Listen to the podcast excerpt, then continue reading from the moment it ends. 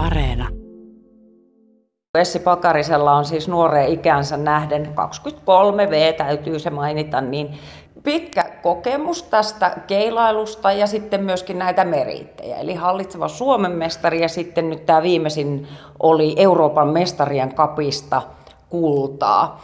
Me oltiin äsken tuolla Keila-hallilla, me ollaan siis Kuusankosken tässä urheilupuistossa, missä on nyt, niin kuin, tästähän löytyy kupeesta jäähallia ja uimahallia ja sitten mitä kaikkia liikuntatiloja tässä onkaan sisällä, mutta Keilahalli on tuolla, se jää niin kuin maatason alapuolelle ja äsken vähän alkoi ikävästi lähetys sieltä pätkimään, niin ei päästä nyt keilailun ääreen, mutta olisiko tämä niin kuin semmoinen aika, että tiistai-aamupäivästä niin olisit tuolla hallilla treenaamassa? Öö, no se vähän vaihtelee noiden hallin aukioloaikojen mukaan, mutta itse tykkään aamupäivästä treenata tai sitten heti iltapäivästä yhden aikaa, että ei menisi sinne neljän aikaa, koska sitten huomaa, että se on heti paljon väsyneempää se tekeminen. Eli olet siis aamuihminen? No en ihan suoranaisesti aamuihminenkään, mutta silleen kymmeneksi on ihan kiva tulla esimerkiksi keilaamaan. Kuinka paljon treeni vie aikaasi nyt kun olet noinkin huipputasolla keilailussa? No kyllä se aika paljon vie, että lähes päivittäin tulee käytyä treenaamassa tai sitten heittää jotain erikoiskilpailua jossain päin Suomeen. Mitä tarkoitat erikoiskilpailulla? Öö, monessa hallissa on itsellä sellaisia kisoja, jotka on niin kuin hallin omia tai seuran järjestämiä erikoiskilpailuja, joissa sitten heitetään alkukarsintaa ja sitten yleensä on finaalit. Mistä kaikesta muusta treeni koostuu kuin siitä, että ihan täällä hallilla olet heittämässä sitä palloa? Öö, käyn tota, kuntosalilla ja sitten aerobista harjoittelua joko kävellen tai pyöräillen tai sitten kesällä tuli golfattua jonkun verran ja siinä tulee aerobista samalla. Onko golf-lajina semmoinen, joka tukee myöskin niin kuin keilailussa?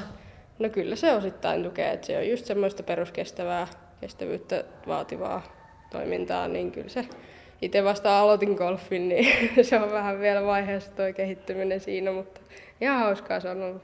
Maija tuolta studiosta tietäisi paremmin, mutta olisiko tämä se kohta, missä minun pitäisi kysyä, että paljon sinulla on se tasoitus? 29,9 taisi olla. Okei, okay. eli kaiketi sekin ihan hyvä aloittelijalle.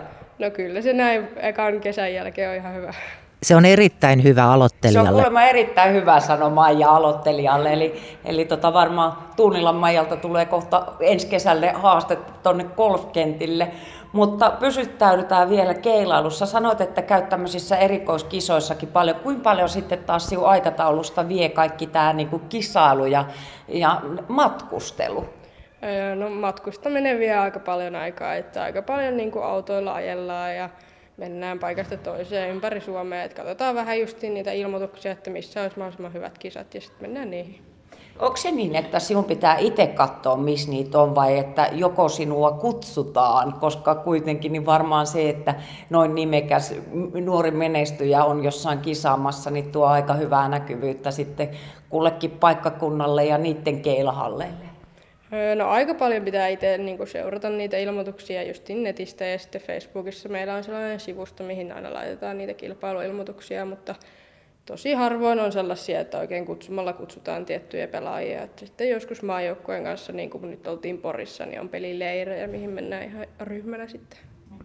Miten Essi Pakarinen sinulla imatralaislähtöisenä ja nyt Kouvolassa asuvana nuorena naisurheilijana, niin miltä se tuntuu niin kun, esimerkiksi sponsorien suhteen, että, että joutuuko sen eteen tekemään kovasti työtä, että viekö se sinun aikaa?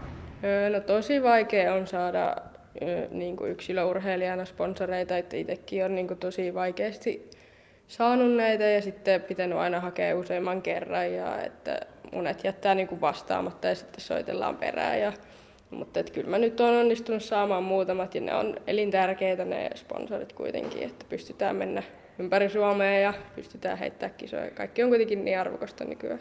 Joo, niin totta. Miten, tota, mistä luulet, että se johtuu, että just yksilöurheilijana niin on, on vaikea saada sponsoreita? Että onko sillä, että olet nainen tai että lajisi on keilailu, niin merkitystä? No kyllä musta tuntuu, että keilailu on sen verran vielä tuntematon laji kilpailujen osalta, että, että tota, monet yritykset ehkä sen takia ajattelee, että on helpompi laittaa johonkin muuhun lajiin, mikä on vähän tunnetumpi.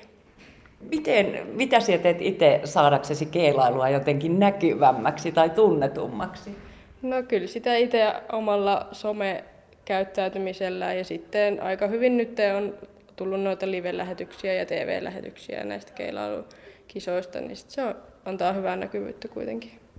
Nytkin kun me ollaan tässä Kuusankosken urheilupuistossa, niin tuossa nähdään tuolla käytävillä pyörii paljon kouluikäisiä, eri ikäisiä, varmaan alakoululaisia, nuo saattaa olla jo yläkoulun puolella, niin miten sitten taas tuommoisia saa houkuteltua lajin pariin. Itse kerroit, että iskältä kinusit, että pääsisit mukaan hallille, mutta et jos ei ole perheessä, lähipiirissä ketään, joka keilaa, niin miten tämmöisiä saataisiin houkuteltua? No varmasti jos koulun liikuntatunneilla menee keilaamaan, niin siitä voi saada kipinää. Ja sitten keilahalleilla yleensä on sellaisia junnukerhoja, mihin voi päästä mukaan sitten aloittamaan harrastusta.